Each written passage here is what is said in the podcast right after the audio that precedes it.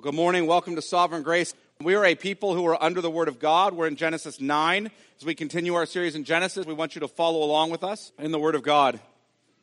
As we turn to Genesis 9, I do want you to know that as we do sequential exposition of the text and generally fairly slow sequential exposition of the text, I did not actually plan to land on Genesis 9 where we see some information about the institution of the family and the state just before elections.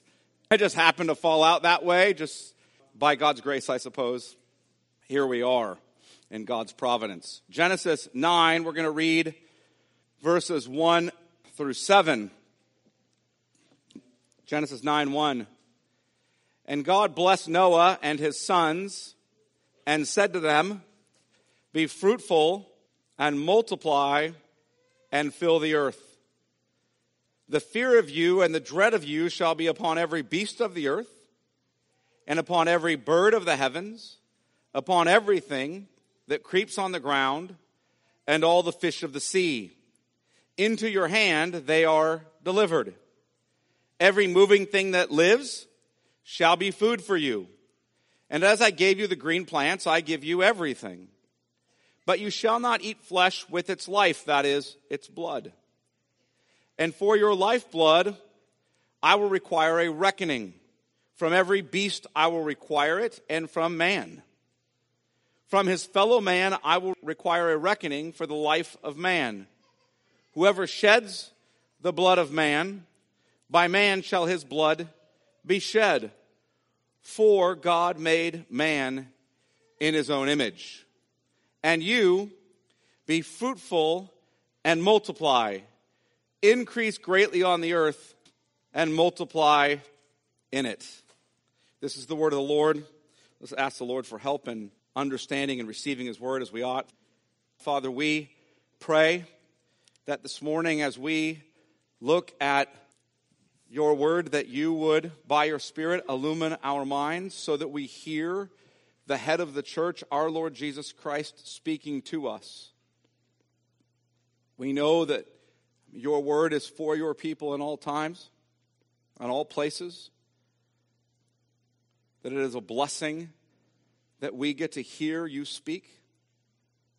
We pray that you would protect us from error and that you would build us up in the truth so we might honor you.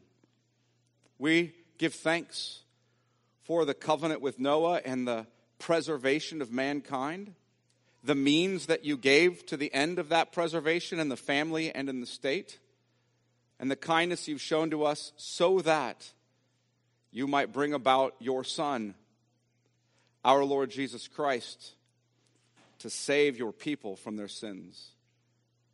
We pray this in Jesus' name. Amen. Well, this morning we're considering again the blessed obligations that the Lord places on Noah and his sons in the covenant that he makes with them. Now, last week we looked at how commands or obligations could be a blessing. This morning I want to look specifically at what those blessed commands or obligations are. The commands that the Lord is giving to Noah and his sons are a blessing to them. And I want to look at what those commands are themselves in some detail. Now, before we consider these commands, I want to remind you just briefly that covenant obligations and covenant promises have a universal and particular aspect to them. What do I mean by that? They are universal, these promises to preserve the earth and these commands as the means of doing so. They are universal in that they bind and benefit all mankind.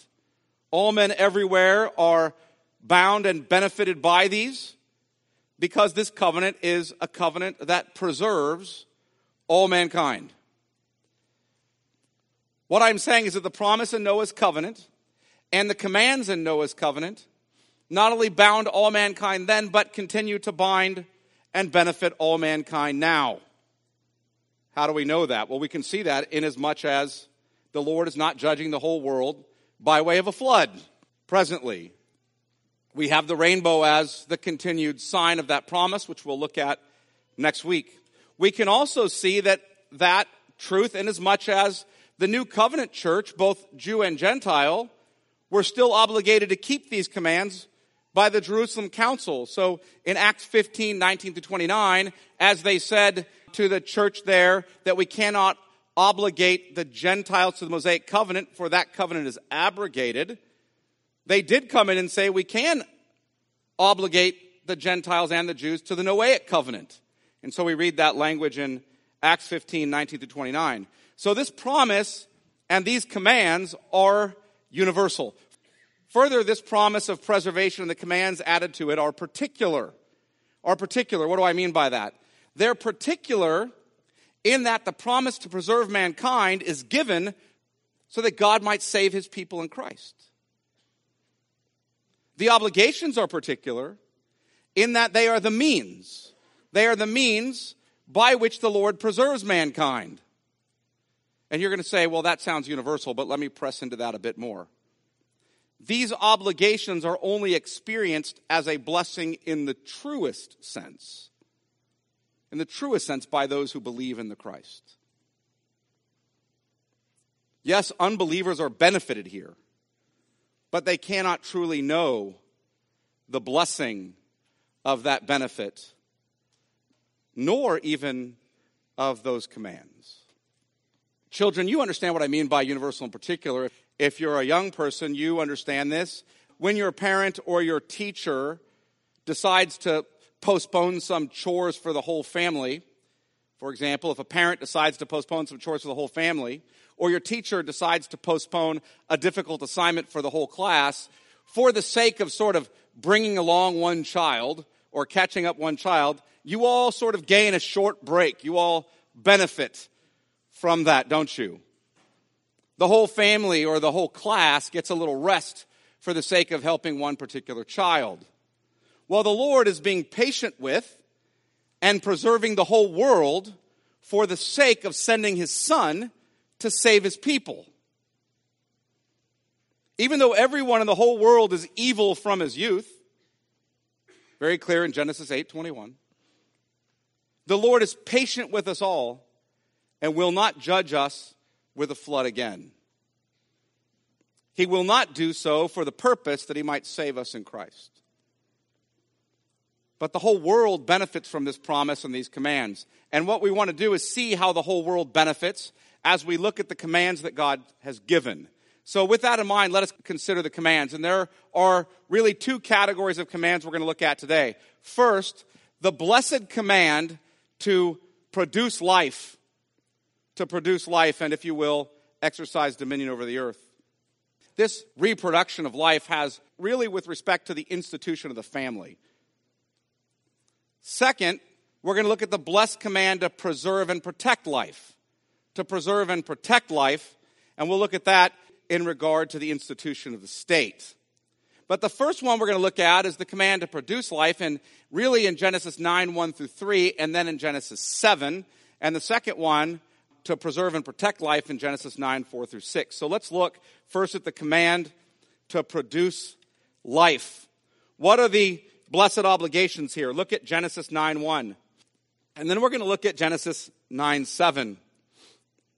And God blessed Noah and his sons and said to them, Be fruitful and multiply and fill the earth. Now, what I want you to notice here is we're going to look at verse 7. You're going to see an inclusio. I've told you guys what inclusio is before. It's a Hebrew literary device which brackets the text. Sort of tells you something about what's happening in that whole of the text. So verses 1 and 7 are bracketing this section. So look at verse 7. You'll see the repeat in Genesis 9 7 and you be fruitful and multiply, increase greatly on the earth, and multiply in it. So, the first command here, and really the central focus here, is on having children and filling the earth with them. As a type of the second Adam, it's a type of the second Adam, not the second Adam, but as a type of the second Adam, Noah is to be fruitful and multiply and fill the earth. Just as Adam in Genesis 1:28 was commanded, God blessed them, Adam and Eve, and said to them, Be fruitful and multiply and fill the earth. So you're hearing that command again. He's to be a good vice regent of God who fills the earth with God's image bearers, multiplies them in it, if you will, and then subdues it. Note that both Adam and Noah are given land, the whole of the earth, and offspring. They're to be fruitful, multiply, and fill it. And both Noah and Adam are to bless the world through that. God is blessing them to be a blessing to the world through that. That language, land and offspring and blessing to the world, is going to come up again in Abraham. That's why I pointed out. Both Noah and Adam are to fill the land with children. Now, as I said already, the Noahic covenant is still in effect. This blessed obligation still remains with man. We are to still be fruitful and multiply and fill the earth. We might say that the first means, the first means by which God preserves mankind is through the institution of the family. Through the institution of the family. But sadly, in the West, we have begun to see the family, both marriage and childbearing, as some kind of burdensome curse and not as a blessing. The idea that the purpose of man and woman is to marry and produce children is now seen as restrictive and narrow and burdensome. In the sexual revolution, we overthrew the created reality that marriage, sex, and procreation are a package deal. They come together. They belong together. They're not supposed to be separated from one another. In the feminist movement, we overthrew the created reality that women find their primary vocation in the bearing and raising of children. Sadly, in social settings, I now hear moms who are stay at home moms, I hear them say this in social setting. So, what do you do? The mom is asked, and I hear the mom sadly say, Well, I'm just a stay at home mom. Almost sort of a bit ashamed, a bit reticent. Is there any vocation more important in the secular sphere, if you will? Any blessing greater than bearing and raising children? Any. Women, if the Lord has given you a husband and opened your womb and provided you the ability financially to stay home with your kids, then you ought to bless God for such a privilege, and you ought to proudly announce such blessings to your friends. The hand, you know, in some sense, that rocks the cradle rules the world. And by the way, in a new study, just so you know, in a new study, the New York Times, no less, they did a study on how happy are women several decades after the feminist movement. New York Times, you know what they found? Less happy than they were prior to the feminist movement. To their own chagrin, I suppose. But the sexual revolution and the feminist movement have lied to us about our purpose. We become keen to rip apart marriage and sex and childbearing that we might indulge the desires of the flesh. That revolution has delivered to us pervasive sexual promiscuity, a rampant divorce culture, delayed marriage, and an aversion to childbearing. Further, it was naturally and inevitably, inevitably, naturally and inevitably followed by the LGBTQ movement which has denied the basic complementarity of men and women, and which has coaxed us into denying the reality that stares us in the face. If I say a marriage is between a man and a woman, particularly if I hold elected office, and I say marriage is between a man and a woman because of their sexual complementarity and their ability naturally to reproduce, or if I say a biological man is in fact a biological man, then people speak about that as courageous. What courage that man has. How is it courageous to say that man is a man? What has happened to us to say that marriage is between a man and a woman? Courage. No, natural, obvious. Do you know that presently our population in the West is shrinking? In fact, because of delayed marriage and childbearing and birth control and abortion and all the rest, the replacement rate of Americans is below what is needed. Therefore, the American population is shrinking. As a population shrinks, a civilization literally begins to die. Do you understand that? You want to collect Social Security later? How are you going to do that if you don't have enough children to work to pay that bill? We have reordered our lives in accord with godless standards. That's what we've done. It is now paramount in our minds to put off marriage and childbearing or to eliminate any accidents so that we might pursue academic and career sense, or frankly, just for the pursuit of personal fulfillment. The sovereign individual is destroying the family and thus the society. We have one of our major political parties utterly committed to the aborting of babies. In the current election cycle, they have doubled down and spent all the remaining money to promote abortion as their stated purpose. I'm not just saying that, they stated that as their purpose. But sadly, both of our major political parties, both are utterly committed to the sovereign individual. This can be seen in the fact that both parties are largely committed to the mores of the sexual revolution quick divorce, delayed marriage and childbearing, and the LGBTQ agenda all come together, folks. And if you don't think that happens in both parties, then you didn't listen to the last president prior to our current president, who said of himself, I am the most pro LGBTQ president in American history. And he's the conservative. Both parties are committed to the expressive individualism, as Carl Trueman has phrased it, the expressive individualism that demands all others bow to the demands and claim defenses of the sovereign individual. That's so because our culture is largely committed to the same. All that ultimately matters, it seems, is what I want to do.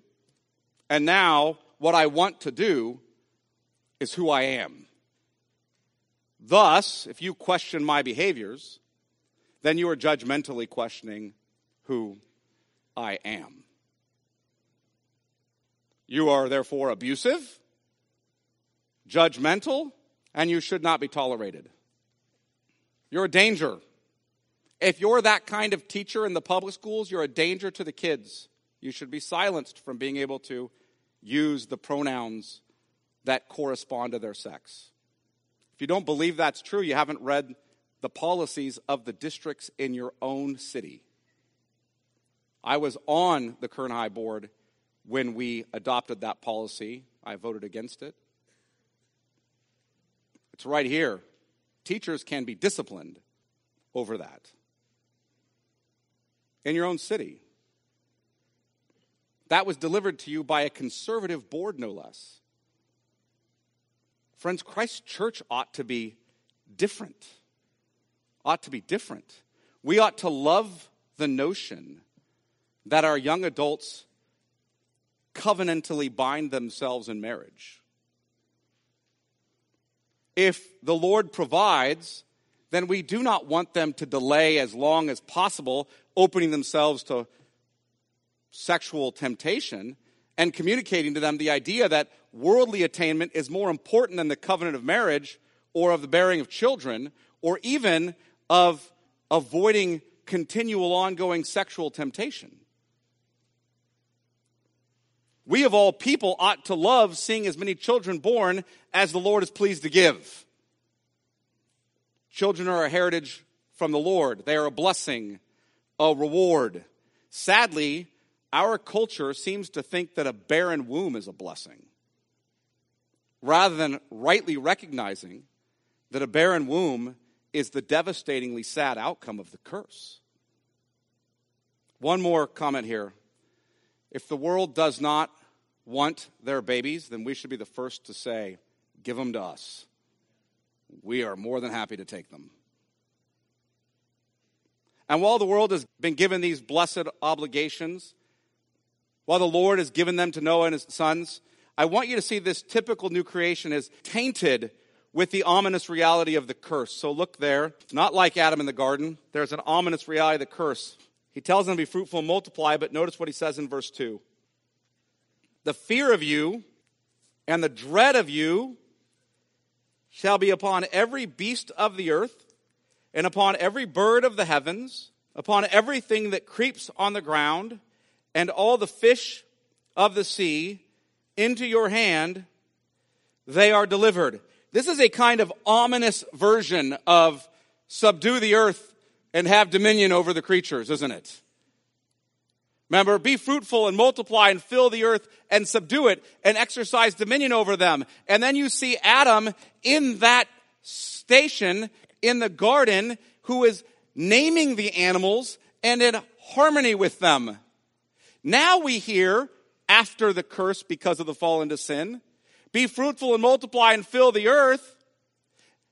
The dread of you and the fear of you has been placed upon the animals. In one sense, it's a kindness of the Lord, if you will, to providentially strike the animals with the fear of us after the fall. So, why is it a kindness of the Lord? Imagine how hard life would be if the animals had no fear of us. Children, can you imagine, kids, how scary it would be and difficult it would be if all the insects and birds and fish and land animals were not afraid of us? Every time you got in some stream, the fish came after you. Every time you walked outside, the birds started descending. You've seen that movie by Hitchcock, maybe. It's frightening. I'm dating myself here significantly. Every time you saw the ants, they were charging you, or the spiders, you guys can imagine. It'd be horrible. It'd be horrible. What if they never hit or avoided us? It's kind of the Lord that the creatures hide from you, that they're fearful of us post fall. It's a kindness of Him. Further, look at Genesis 9 3. Every moving thing that lives shall be food for you. And as I gave you the green plants, that's a reference to Genesis 1, they were given all the green plants to eat. I give you everything. God is granting the provision of food. But again, there's an ominous echo of Genesis 1 here. It's an ominous echo, if you will, of Genesis 1. We are granted the eating of all that lives, not just plants, but animals too. That's in addition to what we read in Genesis 1. I do not know, by the way, I've been asked this. Were they eating animals prior to this? I have no idea. I don't know. The text seems to indicate they were not but it's not as clear as I would like to be so that I can just stand up and say, I know definitively what they were doing. What I want you to know that's clear is that this is an, in addition to Genesis 1 to make a point. It is to clearly tell you that there's been an ominous change in the relation between man and other creatures. That though we're to subdue the earth and rule over it, there's been a change. They now fear us and dread us, and we can now eat them. That contributes to their fear and dread, by the way as you might imagine. And this gift of eating animals leads us into the next blessed obligation the command to preserve and protect life. Look at Genesis 9, 4 through 6. So we have the command to produce life and, if you will, subdue the earth, and now the command to preserve and protect life, which comes right after the eating of animals on purpose. So look there, verse 4 through 6. But you shall not eat flesh with its life, that is, its blood. And for your lifeblood I will require a reckoning. From every beast I will require it, and from man. From his fellow man I will require a reckoning for the life of man. Whoever sheds the blood of man, by man shall his blood be shed, for God made man in his own image. Again, while these commands to preserve and protect life exist in the context of the curse that overshadows this typical new creation, this type of the actual new creation for which Noah would have been waiting. These commands are good. They're good. They come from a kind God who, if you will, graciously hems us in to what is good for us. These laws that restrain sinful behavior and commands retributive justice that punish sinful behavior are a blessing to fallen humanity, not a curse. Humanity is obligated to keep these laws and to execute retributive justice. These commands are given for our good. They're necessary because of the fall into sin, but they're given for our good. Let's consider the two examples given here. Verse 4 you do not eat animals with their life blood in them. Verse 4 but you shall not eat flesh with its life, that is, its blood. You are allowed to eat the animals, however, there is a prohibition here against eating the animals with their lifeblood still in them. It's a limitation on the eating of the animals. We see this actually quoted and commanded for the churches again in Acts 15. We're not to eat animals with their lifeblood in them. So the question is, what does that mean? What does that mean? Don't eat animals with lifeblood in them. Well, minimally, it means you're not to eat animals that are still alive. Minimally. It would be cruel to cannibalize animals while they're living. And yes, there are peoples in the history of the world who have done this very thing. It was a kind of cruel luxury in some cultures to eat from the animal while it was still alive. And if you don't believe that man is capable of such cruelty, then you're fooling yourself about the condition of the human heart. The command is clear here. You may kill and eat the animals, but you're forbidden. You're forbidden from being cruel to the animals. As Matthew Henry said, man must not be barbarous and cruel to the inferior creatures. They must be lords, but not tyrants. We have laws like that in our own country, don't we? We understand this. You can eat a cow, but you cannot torture it. Now, this restriction likely goes further than that. It likely means you're not to eat the animal before its blood is drained from it. This may be a prohibition against the pagan drinking of blood that we see in cultic ceremonies. Pagans would drain the blood from the animal as a part of their cultic worship and drink the blood. It's a way of saying the blood is where the life of the animal is found. Without getting too far into Leviticus here, the blood is where the life of the animal is found. Thus, that's off limits to you.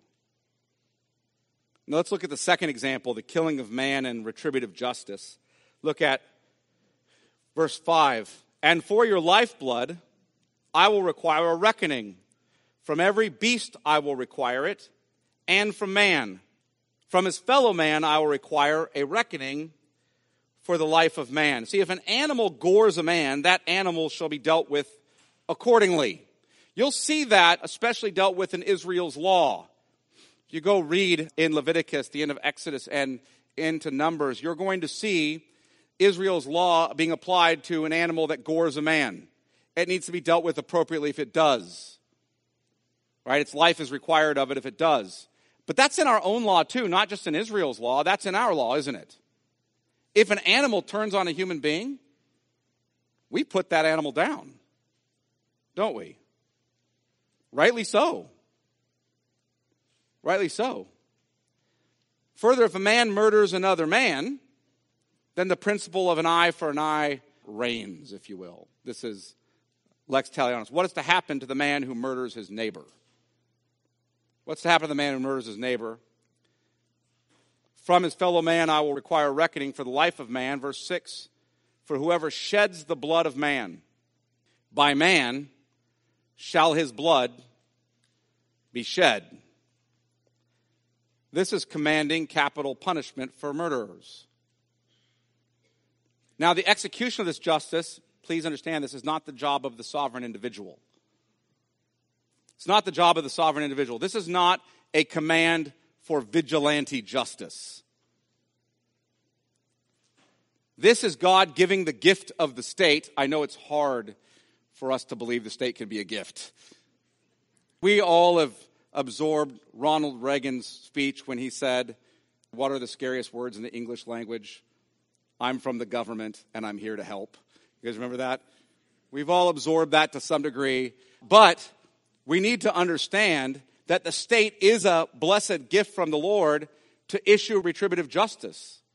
It's what it's given to. Just as God gives the institution of the family as the most basic of all social units, so the Lord gives us the institution of the state for our good.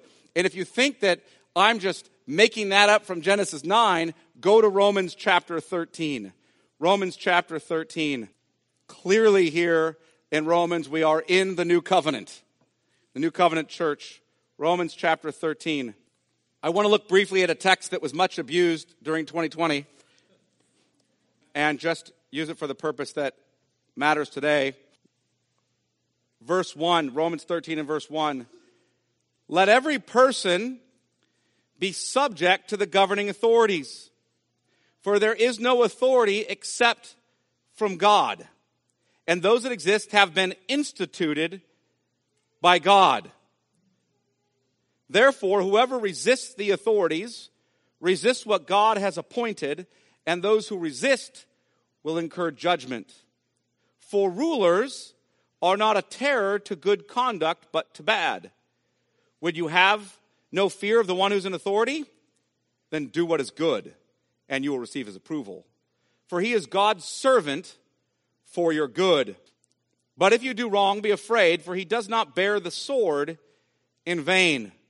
For he is the servant of God, an avenger who carries out God's wrath on the wrongdoer. Just stop there.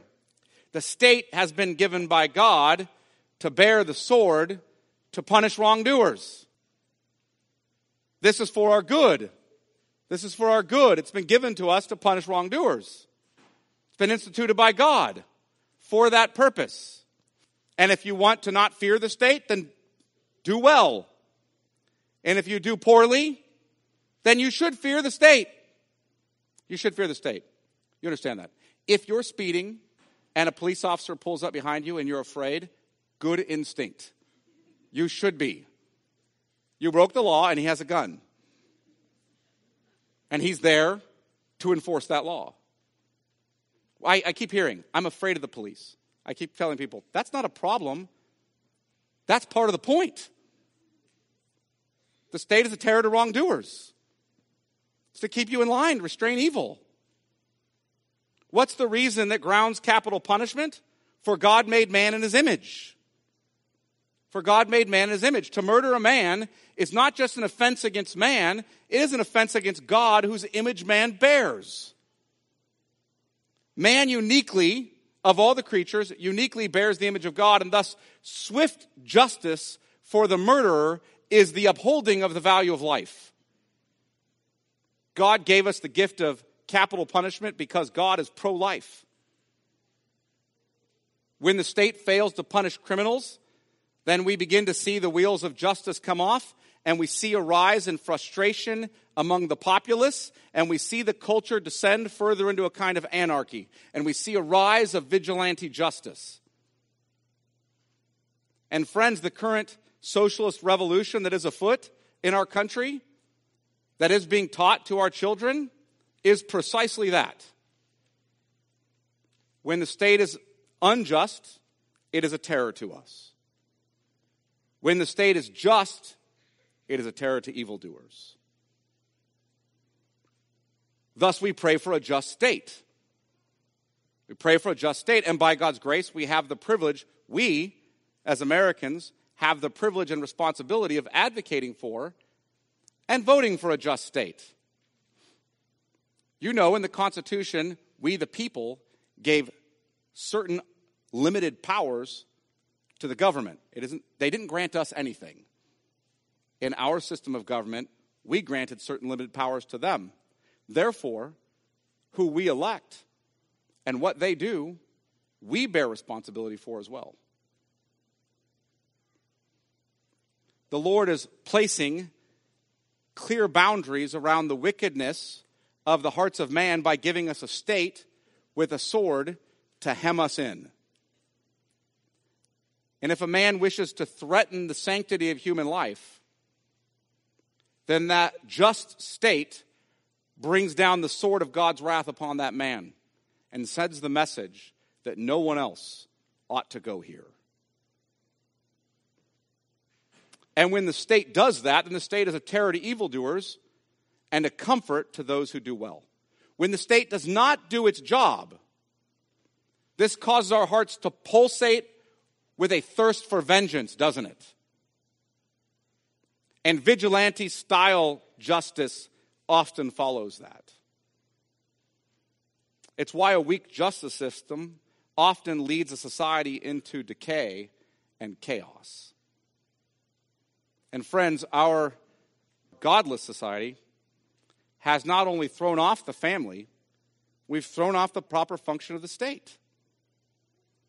Somehow the state has increasingly become a terror to hardworking and well doing families and increasingly a comfort to wicked and lazy people. This ought not to be the order of things. But this is increasingly our present condition, and it reflects our growingly godless culture, which God has in his wrath turned over to our sins to a debased mind. Romans 1:18 and following when we suppress the truth and unrighteousness and deny God and turn and serve the creation, what happens rather than the Creator? What happens? We are turned over by God's wrath to our sin, to a debased mind. And if you don't think we've arrived under that status of God's wrath, then you're not paying attention to the fact that you're courageous when you say a man is a man.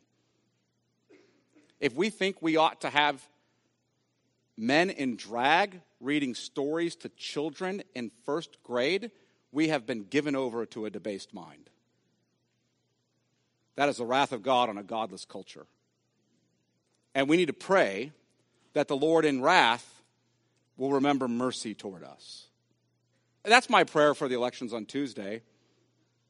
Lord, in your wrath, remember mercy. Restore the sanity that we seem to have lost we are becoming increasingly like Nebuchadnezzar, like an animal that eats the grass, that has no rationality about it, because our sin is decaying our minds. And I pray the Lord will restore to us some sanity. But Christians, even if the Lord does not show us mercy, even if the Lord does not show us mercy as a nation, we have reasons for great hope. First, we know the Lord will preserve the earth until his purpose of saving his people is complete. That's a reason for great hope. He makes no promises that a particular nation will be preserved. He promises that the earth will be preserved. That's a reason for great hope. Second, we know the Lord. We don't just know about the Lord as believers, we know the Lord. We don't know about him like a man knows the stats of an athlete. We actually know him. He is our Father and our friend. And that's because we've been saved through faith in his Son. And through his Son, we've been brought near to him by the Spirit. Now, if you don't know Jesus, then I want to clearly warn you the degrading of the culture that you now see due to the godlessness in our society is only a taste of the eternal wrath of God against you for your sins. All the loneliness and despair and darkness and suffering and pain that we experience now due to the curse is merely a faint echo of the torments of eternal hell. That just wrath awaits us due to our sin and rebellion against God. It awaits us. But God demonstrates his love for us in this that while we are still sinners, Christ died for us. Jesus came and kept the commands of the law perfectly for you. Jesus kept the penalty of the law due to you. If you will, he swallowed hell for you on the cross. Jesus conquered Satan, sin, and death for you. If you trust in him, if you trust in him and you repent of your sins, you will be saved. You will be saved. Finally, beloved, no matter what happens with California or America, we rejoice. Why? For we have received a kingdom that cannot be shaken. We have been saved from the kingdom of darkness and brought into the kingdom of God's beloved Son. This is what we look forward to and long for and rejoice in. Thus, as we walk as children of that kingdom, we rejoice in our blessed obligations and in our blessed reward, our Lord Jesus Christ Himself. Let me pray. Father, we give thanks for your kindness to us in your Son, the privilege we have of living in that age of the new covenant and the fulfillment of all the promises that you made in Genesis 3:15 and that we saw unfolded with ever increasing clarity and glory throughout scripture met in the incarnate Lord our savior Jesus Christ. We give thanks that the spirit has been poured out and by faith in Christ we are a new creation. The old is gone the new has come. We've been saved and forgiven adopted as your sons. Heirs according to promise, co heirs with Christ. We give thanks that you have sent gospel preachers, even to us, so that we've heard the good news of our salvation, and that your Spirit has given us life so that we see and hear and believe. We glory in such grace. The grace we find in the person and work of our Lord Jesus Christ. We pray for those here who do not know Christ that you would be pleased to open their eyes to see the light of the good news of the glory of Christ and so be saved. We pray this in Jesus' name. Amen.